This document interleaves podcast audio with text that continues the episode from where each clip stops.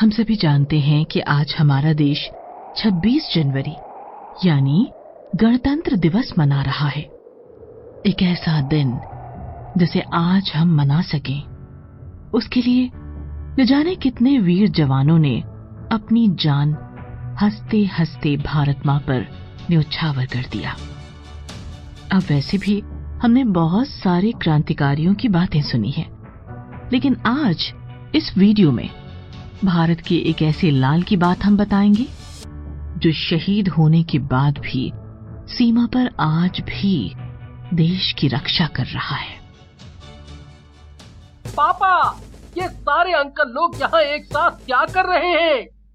बेटा ये सारे अंकल यहाँ परेड करते हैं और प्रैक्टिस करते हैं कैसे अपनी भारत माँ की रक्षा करेंगे और दुश्मनों से डटकर उनका सामना करेंगे।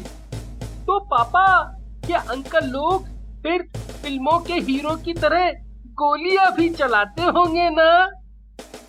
हाँ बेटा, तुमने सही पहचाना। और ये लोग ही हमारे देश के असली हीरो हैं। ये दिन रात बॉर्डर पर जाकर देश की रक्षा करते हैं। तभी हम और आप आराम से घर पर सो पाते हैं, खा पाते हैं। और बिना किसी डर के कहीं भी घूम पाते हैं, जैसे कि अभी यहाँ घूम रहे हैं। पापा, इन अंकल का तो बस एक ही हाथ है। इनके एक हाथ को क्या हुआ? बेटा, ये आर्मी के बहुत बहादुर और निडर सिपाही हैं।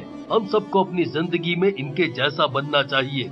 एक बार दुश्मनों से इनकी जंग चल रही थी और दुश्मनों ने जो बम फेंका था उसे इन्होंने अपने हाथ में पकड़ लिया ताकि बाकी लोगों की जान बच सके और उस वजह से उनका एक हाथ उन्होंने खो दिया। तो पापा अंकल अब घर क्यों नहीं चले जाते हैं? बेटा इन्होंने जंग में अपना हाथ ज़रूर खोया है लेकिन इनकी हिम्मत इनका जज्बा और इनका देश के लिए इनका प्यार आज भी ज़िंदा है। और आज भी ये देश की सेवा करने और दुश्मनों से जंग करने के लिए तैयार रहते हैं। पापा ये अंकल फ़ोन पर किससे बात कर रहे हैं?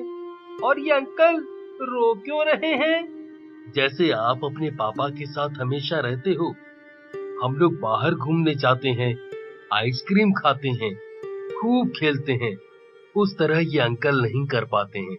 वो अपने बच्चों से दूर रहते हैं उन्हें देख भी नहीं सकते। तो वो अपने बच्चों को अपने पापा मम्मी को याद करके रो रही है। तो पापा अंकल अपने घर क्यों नहीं चले जाते हैं? अपने पापा मम्मी अपने बच्चों के पास वो उनके पास रहेंगे तो रोएँगे नहीं।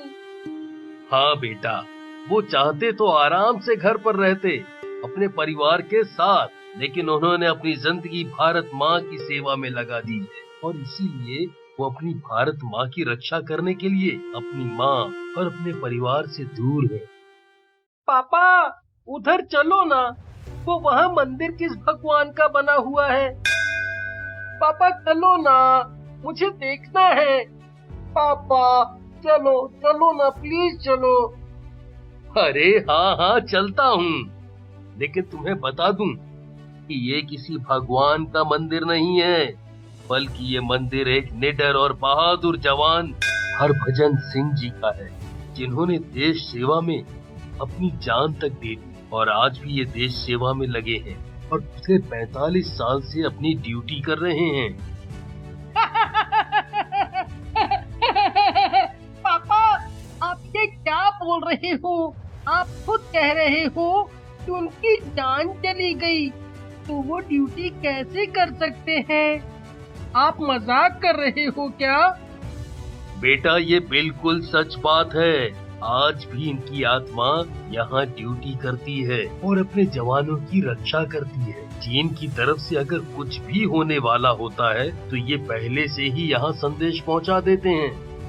पापा मुझे आपकी बात पर भरोसा नहीं हो रहा है और आप तो यहाँ आते भी नहीं।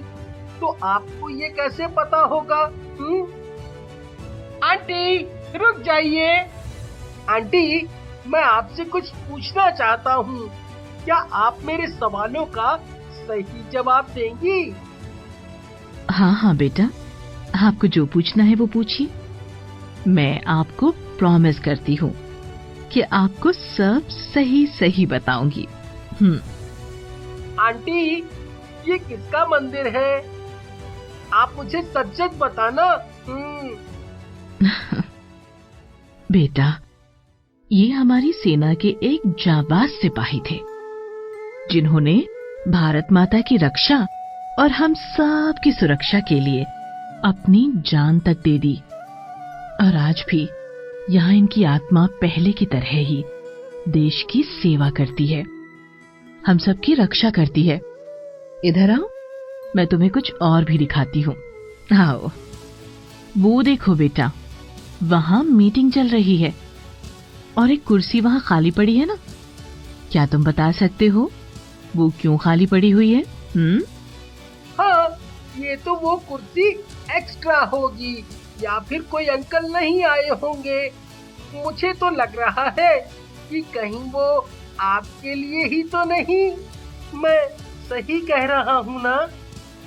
नहीं बेटा वो कुर्सी इन अंकल के लिए लगाई जाती है जिनका मंदिर तुमने अभी देखा है। और आज वो हमारे साथ हैं और हर बार मीटिंग में वो आते भी हैं। इसीलिए एक कुर्सी उनके लिए लगाई जाती है। और यही नहीं तुम कहो तो तुम्हें एक और हैरानी वाली बात बताऊँ। हाँ बिल्कुल मुझे सुनने में अच्छा लगेगा। सिर्फ़ कुर्सी ही नहीं उन्हें आज भी उनकी ड्यूटी के लिए तनख्वाह दी जाती है। इनका प्रमोशन भी होता है और इनका एक कमरा भी है, जिसकी रोज सफ़ाई होती है। और उसमें इनका सब सामान भी है। रोज सुबह इनकी वर्दी और जूते रखे जाते हैं और शाम तक इनके जूतों में मिट्टी लगी होती है। मुझे तो ये सब सुनकर अब डर लगने लगा है। मैं बहुत डर रहा हूँ पापा।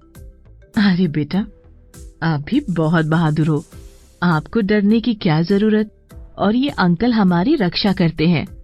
हमें दुश्मनों से ही बचाते हैं और इनसे डरने की ज़रूरत नहीं है। उनके दिल में हम सब के लिए प्यार था और अपने देश के लिए सेवा करने का जुनून था। इसीलिए आज भी वो हम सब के साथ हैं। अरे बेटा अरे सुनो सुनो कहा जा रहे हो? रुको बेटा नहीं तो गिर जाओगे। लगता है वो डर गया है। तब तक बच्चा हाथ में कुछ फूल लेकर आता है और आकर पापा से कहता है पापा आप मुझे वो अंकल के मंदिर के पास ले चलो।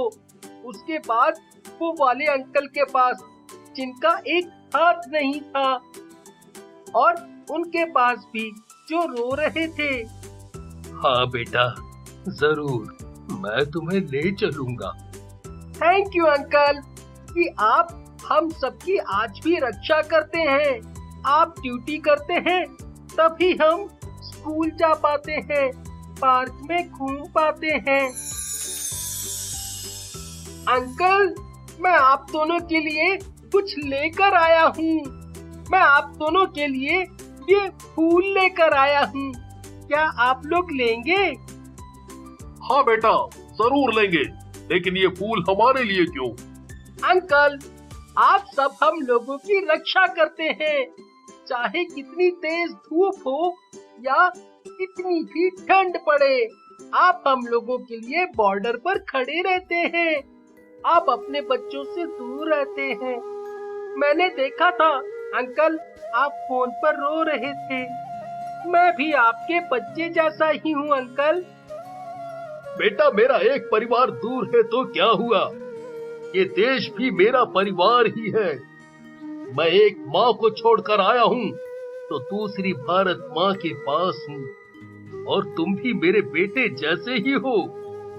अंकल मुझे भी आप जैसे ही देश की सेवा करना है। और सबकी रक्षा करना है। हाँ बेटा आप बहुत बहादुर हो और ये ज़रूरी नहीं कि आर्मी में आकर देश की सेवा होती है। आप देश में सफ़ाई बनाए रखो पेड़ पौधे लगाओ सबकी इज़्ज़त करो ये भी देश की सेवा है। चलो अब मेरे साथ मिलकर सैल्यूट करो। जय हिंद!